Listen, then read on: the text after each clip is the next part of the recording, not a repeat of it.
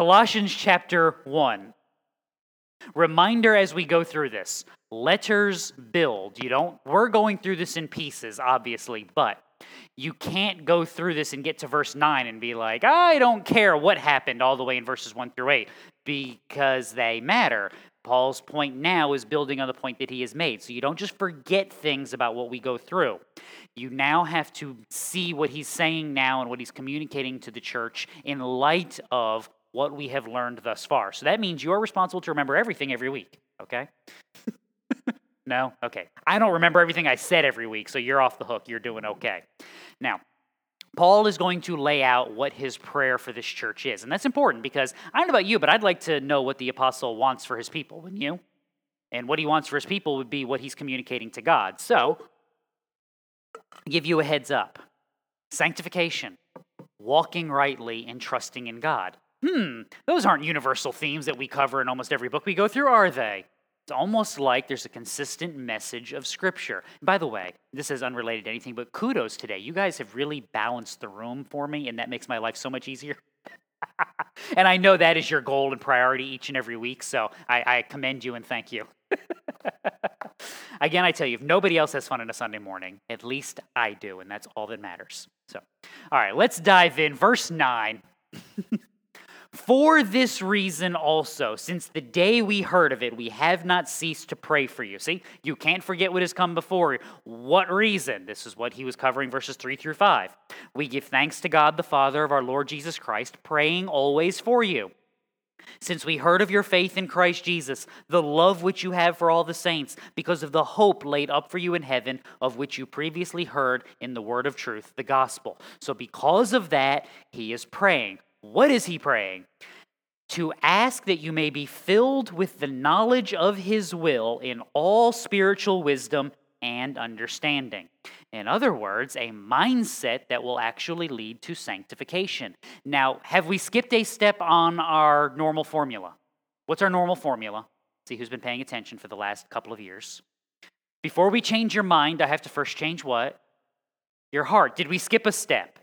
No. Change of heart was last week. This is what he was commending them for last week. It's part of what we just read. Why are they having love for one another? Why are they seeking these things? Because their hearts have been changed. So, because of who they are in Christ now, Paul's prayer is that that influence will change how they think about the world. By the way, this is the pattern. We'll see this later on in the letter in things like Colossians 2.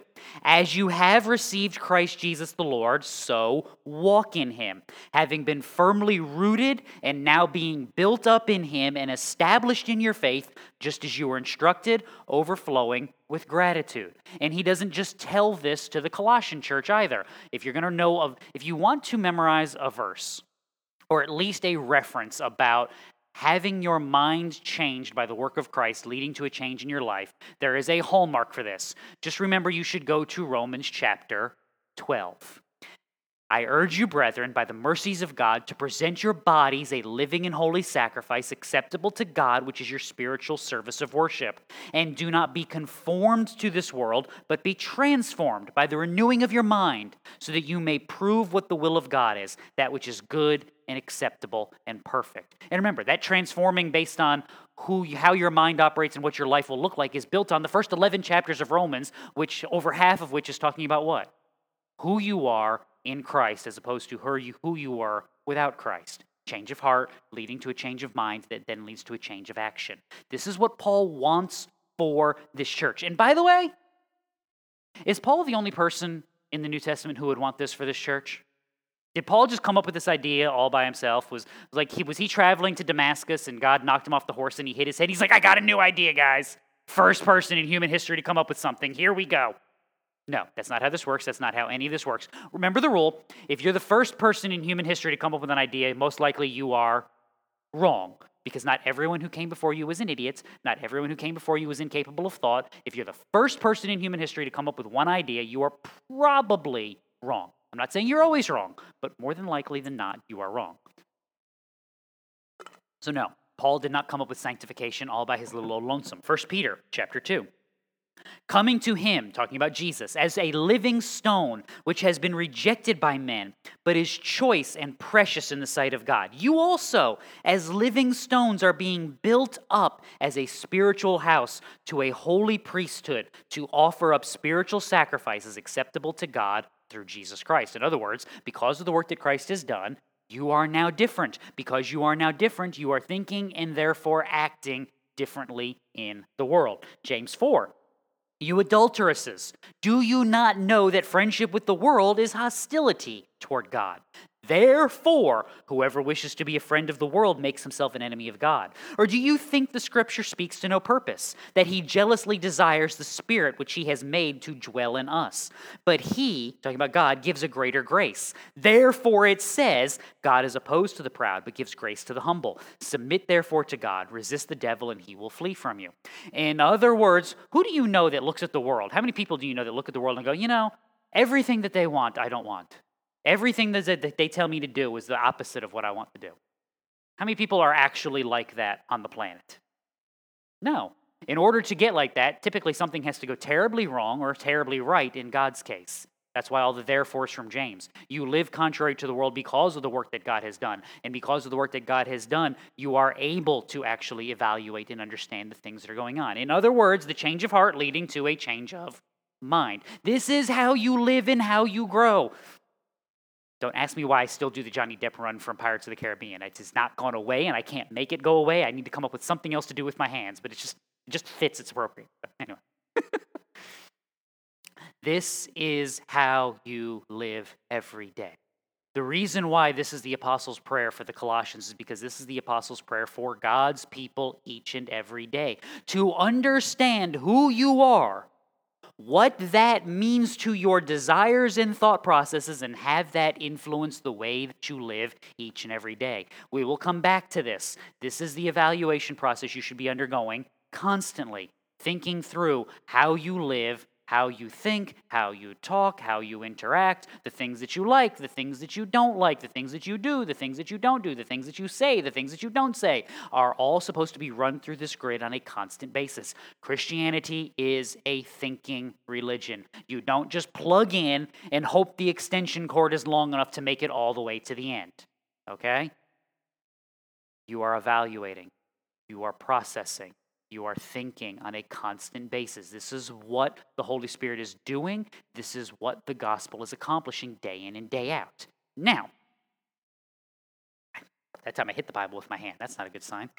So, what does this prayer wish to see accomplished?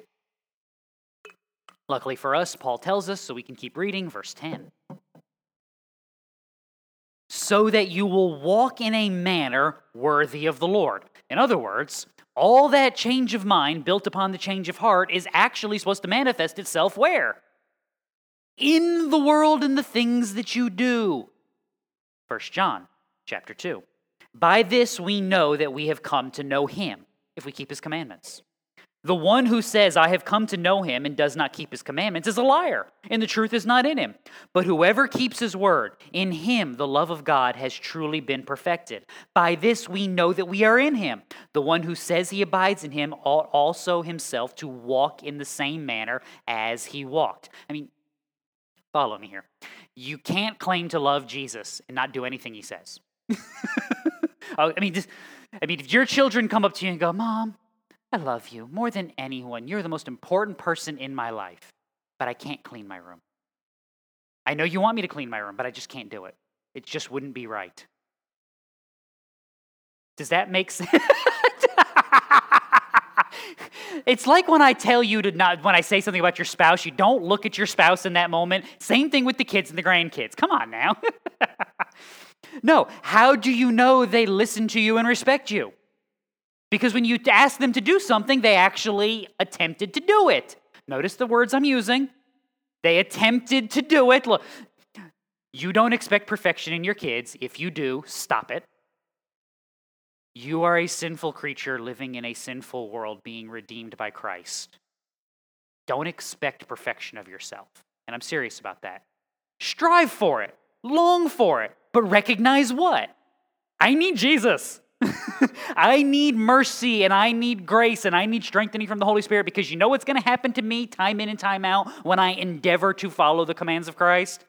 I am going to stub my toe. I'm going to hit my head on something. I'm going to fall off. I'm going to drive into the pothole. Pick your metaphor, pick your description of what it's going to look like, and I'm going to find myself in a place that I did not want to find myself. And it is in those moments that your heart is truly revealed. What separates the you that is in Christ from the them that is not in Christ?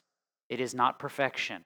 It is recognition of your need and the repentance of your life day in and day out. So, one of the things we talked about, we are coming up, getting closer. So, just so you're warned, one of our breaks from Colossians is going to be the last Sunday of the month. Um, 500th, uh, 500th anniversary of the uh, Protestant Reformation was in um, 2017. Um, October 31st is when Martin Luther nailed the 95 Theses to the uh, castle door at the, the, the Wittenberg Church. So we, we remember that each year, whatever Sunday falls around that. We're going to do that again this year because it's good to remember that we actually have a heritage that stretches back, that we don't just stand in the last 20 minutes of history, but we stand in a history that goes back centuries and a word from God that goes all the way back to the beginning. But remember what one of the first things he wanted to argue about was. When God talks about repentance, he means the entirety of the Christian life is a life of repentance. It's not like you're going, Well, I had this sin and I repented and now it's over there and I'm over here and everything is good now. I got really bad news for you. Look at that. No, don't shine the light on that. We're pretending that's not there. No, no, no. We don't pretend that's not there. What do we do? We shine the light and then we do what? We kill it with fire. Fire!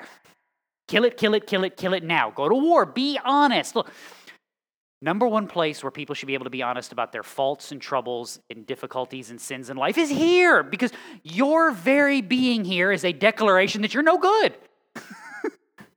what's, what's the line? God doesn't save good people. Why not? Well, good people don't need salvation, they don't need it. Therefore, they don't receive it. It's amazing how that works.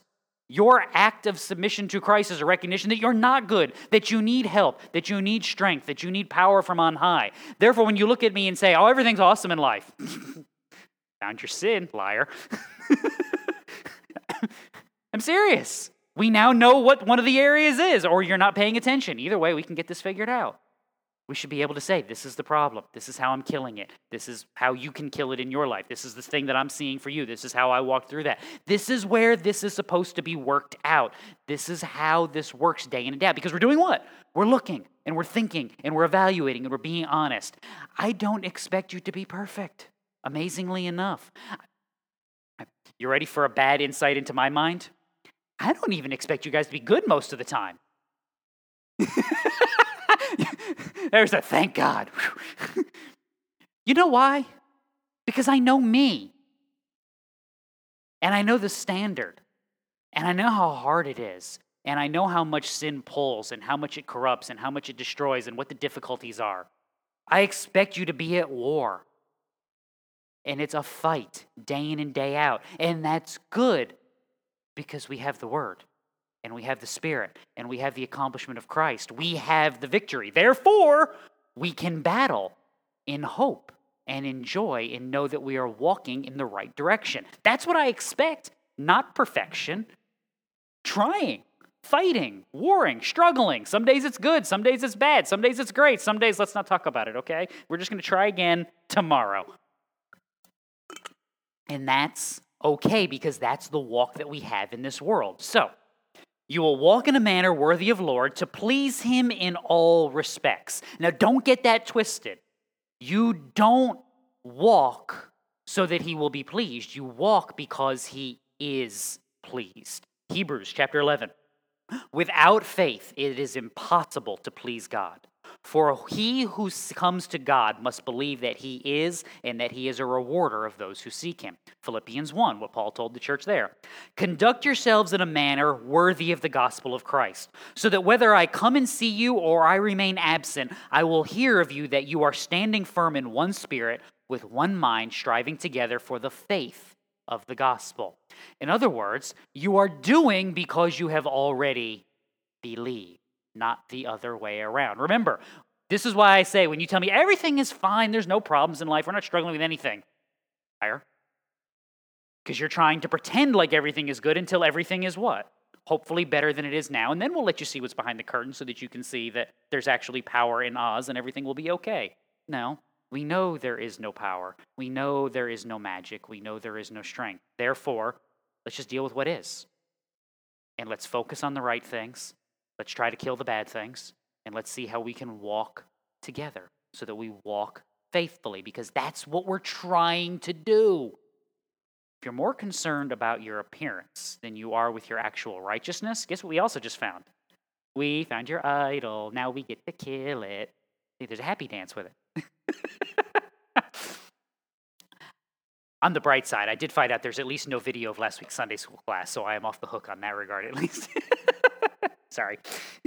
hey, I get to celebrate some good news as well. So, so you will walk in a manner worthy of Lord, to please him in all respects, bearing fruit in every good work and increasing in the knowledge of God.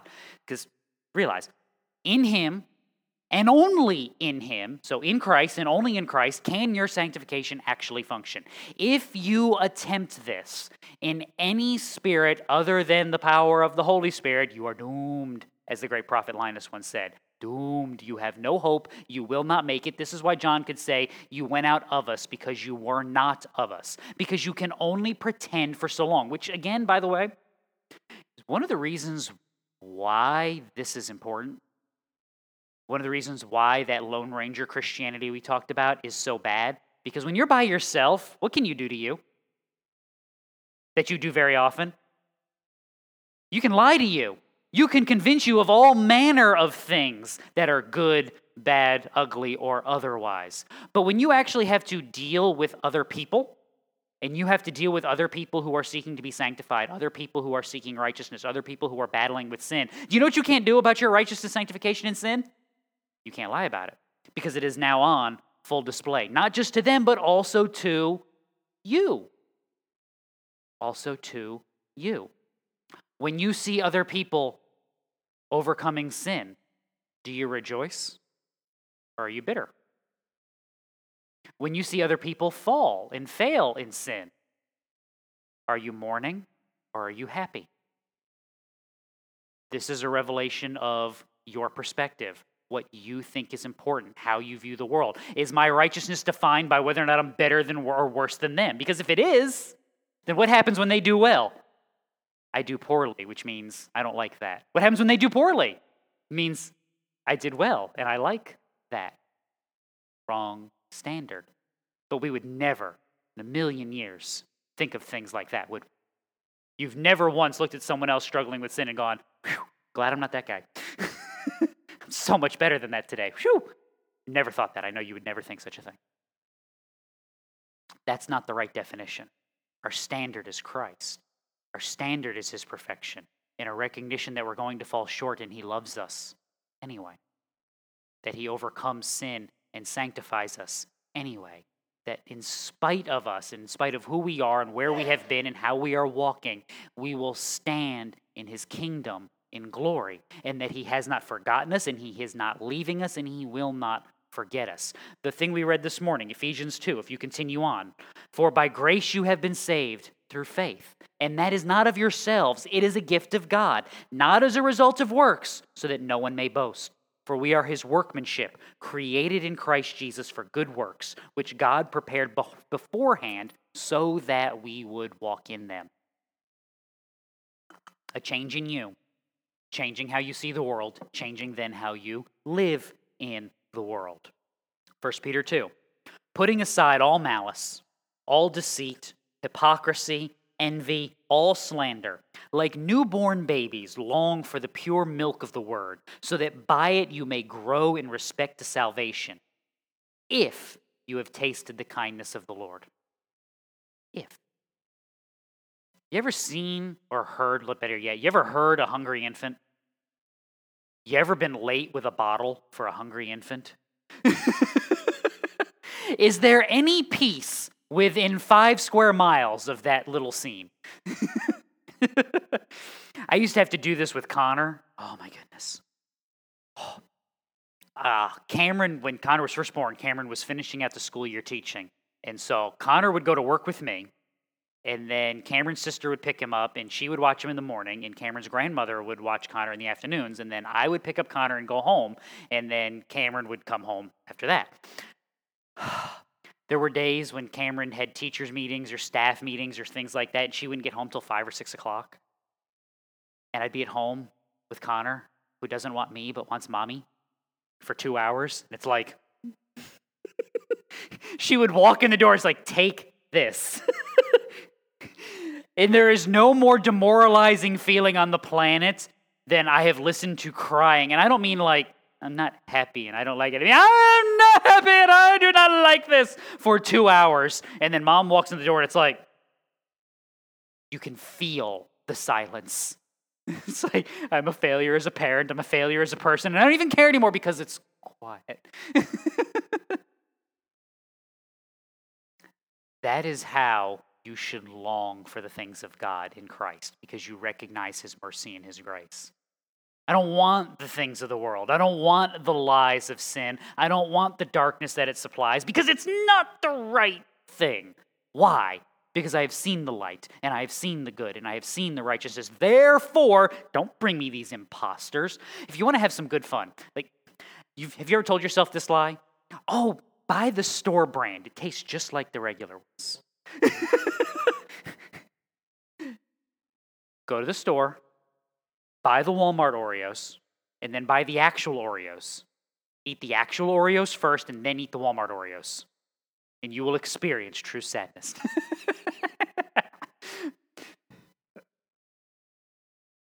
Excuse me. Why? Because while they, they can tell me all they want, they make them in the same factory, in the same assembly line, and they taste exactly the same. No, they don't. I don't know what you do to them differently, but there's something and you know it, don't you? As soon as you bite into it, you're like, you didn't splurge for the good cookies. I know how this is. I can see who truly loves me and who doesn't. Mm-hmm. Because you just know something's wrong. Now, here's the thing Are you satisfied with it? Are you happy? Or you sit there and eat like more cookies than you're supposed to because you're trying to get the taste of what it's supposed to actually be like. See, some of you are grinning at me because you're like, get out of my kitchen.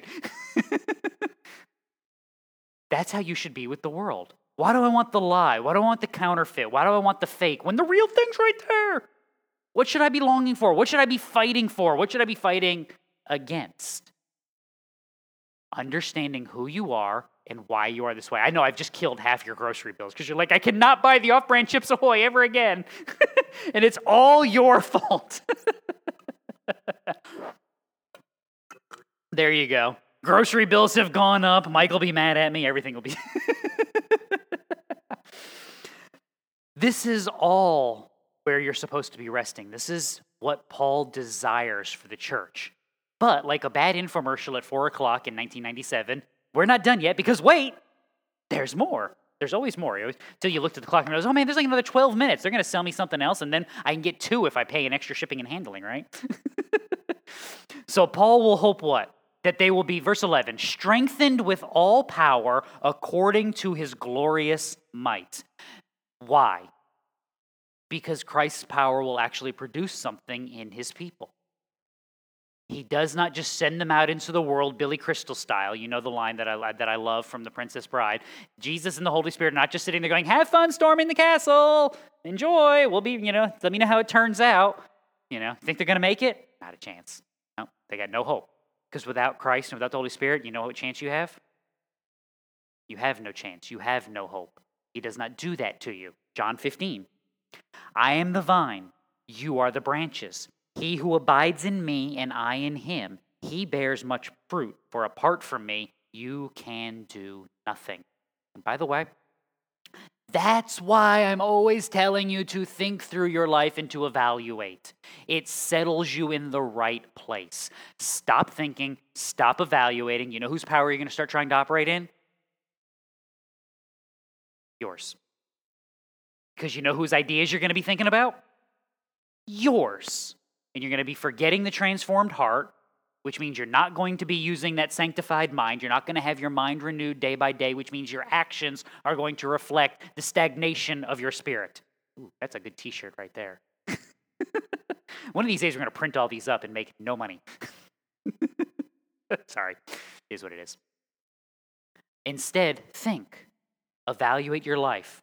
Why am I doing this? Why am I living like this? Why am I thinking like this? Because you are now being grounded in who you are. Now stop, Christian. Stop taking the look at yourself and take the 27,000 looks at Christ that you need to take and answer the question rightly. Who are you? Because if that answer does not start with redeemed by the work of the Son, settled in peace in the kingdom of the Father, empowered by the work of the Spirit, sanctified by the gospel of grace, strengthened in his might, renewed in his wisdom, secure in the glory of God as he is carrying me forward. If those aren't your answers, guess what you got? Wrong answer. You have the wrong you. Therefore, go back to the beginning understand who you are, understand who you are in Christ, and evaluate your life accordingly. Remember, you don't change your life so that God will be happy. God is happy and pleased in the work of Christ. Therefore, he has renewed and regenerated you. Therefore, you are able to think, able to evaluate, able to understand the schemes of this world, the wisdom that you are to operate in, and you are able to rightly come to the decision because you can see sin for what it is and say, What? Ah! Sorry, that was a little graphic, wasn't it? but you have to be honest about it. Who are you in this world? Who are you before the throne? How now should you live? How now do you operate? This is where your strength comes because now you can recognize okay, I know what the lie is, I know what the schemes are, and I don't want that. Therefore, based on who he is, what he has commanded, how I am to live in this world, what actually pushes me down the right path. These are not the conversations we have. Being honest. You know why? Because these aren't the conversations I always have. You know who needs to listen to me the most? Me. Me. I'm not just talking to you guys, I'm talking to me too. Because constant, constant. That's why James talks about bearing up under pressure. You live in a world and it's like holding up a pillar. It's just, when does the building get lighter? I mean, if I stick if I we stick a jack underneath the building, when does the building get lighter? It just sits there. Jack has to hold on. I always got to laugh out of this. Um, Cameron's parents inherited a house that's at this point 120, 125 years old, old farmhouse in the middle of nowhere, North Carolina, built on nice, sandy North Carolina soil. And they, they stuck the kitchen as an addition on at some point in like the 50s or 60s. And they just built it right on the ground on that nice, sandy soil. and every so often, that sandy soil just isn't there anymore, and the ground isn't underneath the kitchen. So my father in law would go and get a jack for a house and climb under the house and jack up a beam.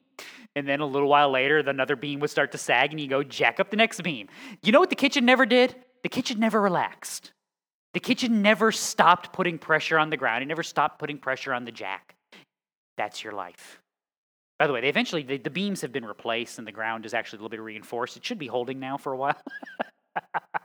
should be. Crusher, you know, it's like when you're a kid, start crossing stuff. you don't just take a breather and the world stops trying to smush you. It's always there. When you forget that is when you get smushed down a little and be like, wait a minute, this is painful. Good. It's supposed to be. That's the discipline of the Lord. That's how we learn in this place. That's how we recognize that we're not where we're supposed to be, is that something has gone terribly wrong. Do what? Evaluate. Who am I? Why am I this way? What are the things in life that I am letting go of? What are the things in life I've not let go of? What are the things in life? What are the sins that I have not repented of? Where are the areas that have not been surrendered to Christ? This may be when things are going well. This may be when things are going bad because guess when The pressure is always on. Always. Always, always, always. Here's one for you. You ever think of prosperity as judgment? What was the prayer of the, of the, of the Proverbs, right? Give me neither riches nor poverty. Why? Because if I have too little, I'll steal and break your law. If I have too much, I'll forget you and profane your name. Give me what I need. Give me what I need. You have to evaluate when you have too little. You have to evaluate when you have too much. You have to evaluate when things are terrible. You have to evaluate when things are amazing. You have to evaluate when you have bad health. You have to evaluate when you have good health because you are always tempted in all of these things to trust in this world. Always. Stop. Think. Recognize that the world has not stopped, Christ has not forgotten you, and the Spirit has not abandoned you. Therefore, you can be wise in this place and you can serve Him each and every day. so, strengthened with all power according to his glorious might, for the attaining of all steadfastness and patience. Do those two things sound like they're making uh, quick decisions? to be steadfast and patient? No, steadfast, unmoving, sitting there. Always remember this, Christian. You are supposed to be pick your pick your Bible description. As Colossians 2 said, you're supposed to be rooted. Do trees move? Let me rephrase that. Are trees supposed to move? When they do move, it is because something has gone terribly wrong. Because they are what? Rooted into the soil. They're supposed to be there. Imagine walking by the same oak tree for 20 years, all of a sudden it's like, where'd he go? Because you know he didn't leave. You know he didn't get up and walk off somewhere because he's supposed to be planted right there. So, like Colossians 2 says, you're rooted. Is it Ephesians 4 that you are grounded, you are built up, you are anchored? All of these are descriptions. Do you ever drop an anchor on a boat and hope it goes somewhere else?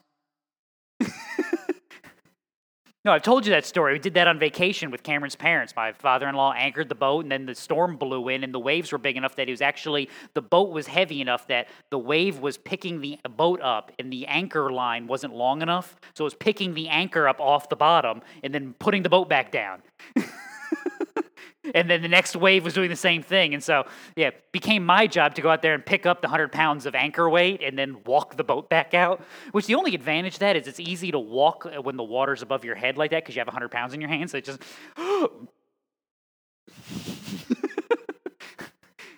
Meanwhile, everybody in the surface is seeing the boat move like this far while I'm put it down, come up to the surface, breathe, go back down. yeah, anchors aren't supposed to be going someplace else. When you put the anchor down, the boat's supposed to do what? Stay there. If it doesn't, something has gone wrong.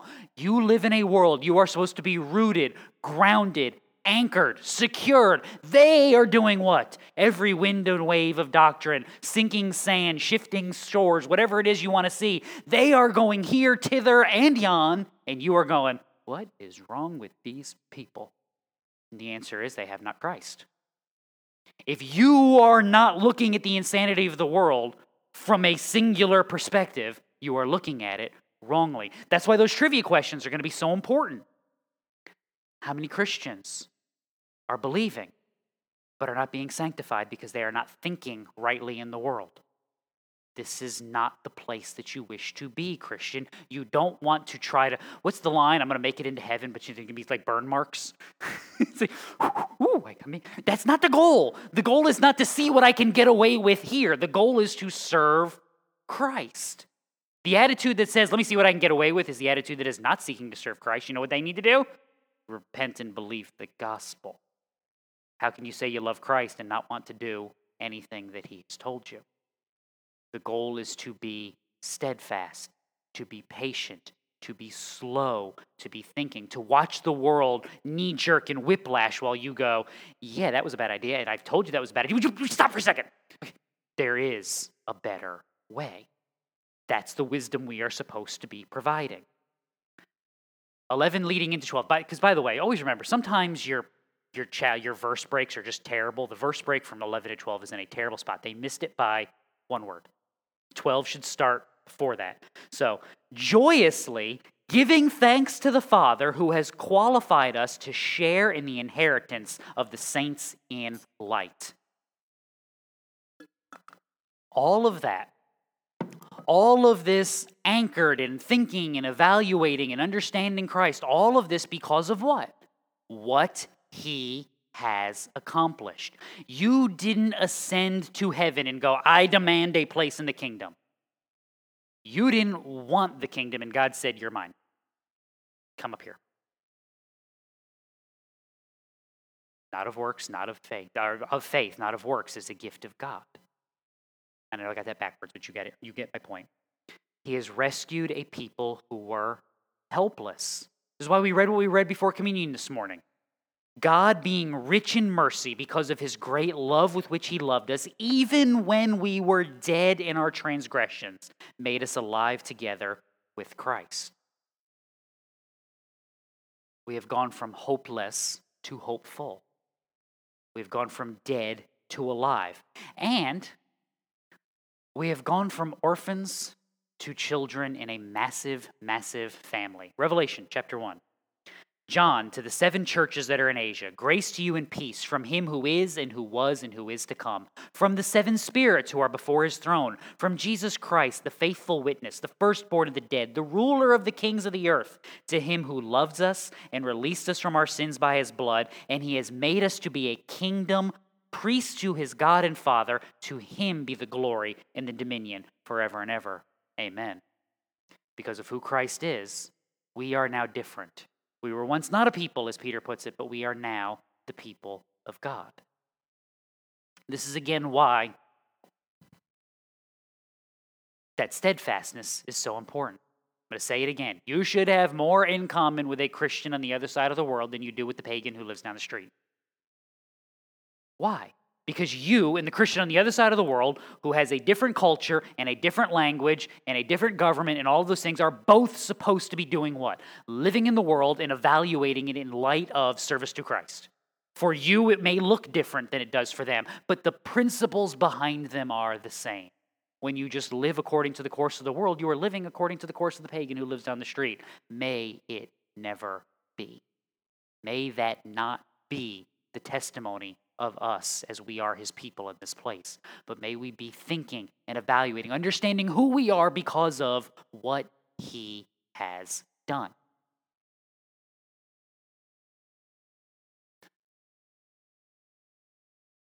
Sorry about that. Every once in a while, it just catches, and it's like my throat will not cooperate any longer.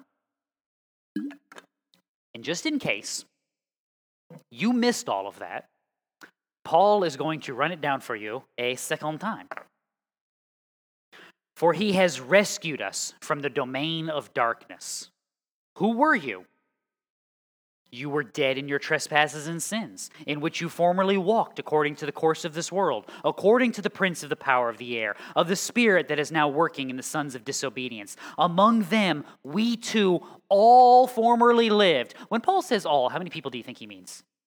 Just in case we're making sure, making sure we're paying attention. Yeah, all, all means what? All of them, okay in the lusts of our flesh, indulging the desires of the flesh and of the mind, and were by nature children of wrath, even as the rest. And by the way, something I meant to mention a few weeks ago, I'm going to mention it here, even though it doesn't exactly fit the exact theme. Whenever you read lusts of the flesh in your Bible, just because everything else in this culture is about sex, don't think that is too. Oreo cookies can be the lusts of the flesh, okay? A cigarette can be the lusts of the flesh.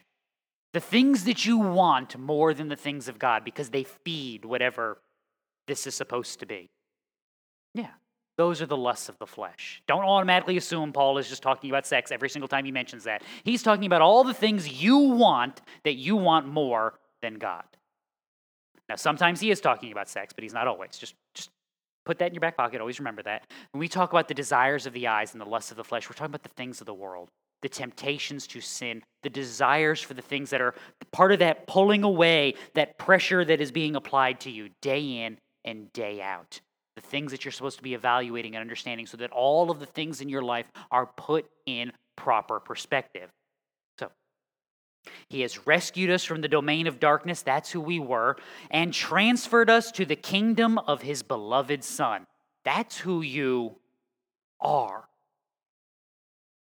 children. 1 John 2 again. I am writing these things to you so that you may not sin.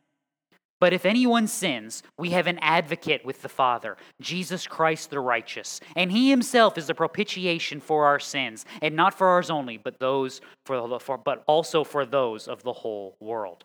1 Peter 1. If you address as Father the one who impartially judges according to each one's work, conduct yourselves in fear during the time of your stay on earth knowing that you were not redeemed with perishable things like silver or gold. You know, that stuff that nobody cares about, the stuff you just throw away because it's worthless, that silver and gold. yeah, not, not useless stuff like that. From your futile way of life, but with the precious blood as of the Lamb, unblemished and spotless, the blood of Christ. Christian, remember that always. The biggest pressure point you face is your failure. The biggest pressure points you face are your sins, your corruption, and the lies that you and the world will tell yourself. This is why I constantly remind you okay, let's ask this question. You ready? Who wants to answer for me? Does Pastor think you're good? See, you're like, no. Come on, this one should be obvious. You're not good, and I know you're not good, and you know you're not good, and you know that I know that you know that you're not good, and we're done here. So you don't have to lie to me about it. You don't have to try to convince me of it. I already know the truth. Remember, you're here. That's a declaration that what? You need salvation. You need saving from on high. You need something that you cannot provide for you. God doesn't save good people because good people don't need to be saved. I know you're not good. I'm not worried about that. The reason I remind you of that always is because that's the biggest accusation the world has. That's the one. That's the thing they're going to try to hang you with every single time. You're not good. You're not worthy. You don't deserve this. You can't accomplish any things. And you know what our answer should be every time those accusations come? Duh.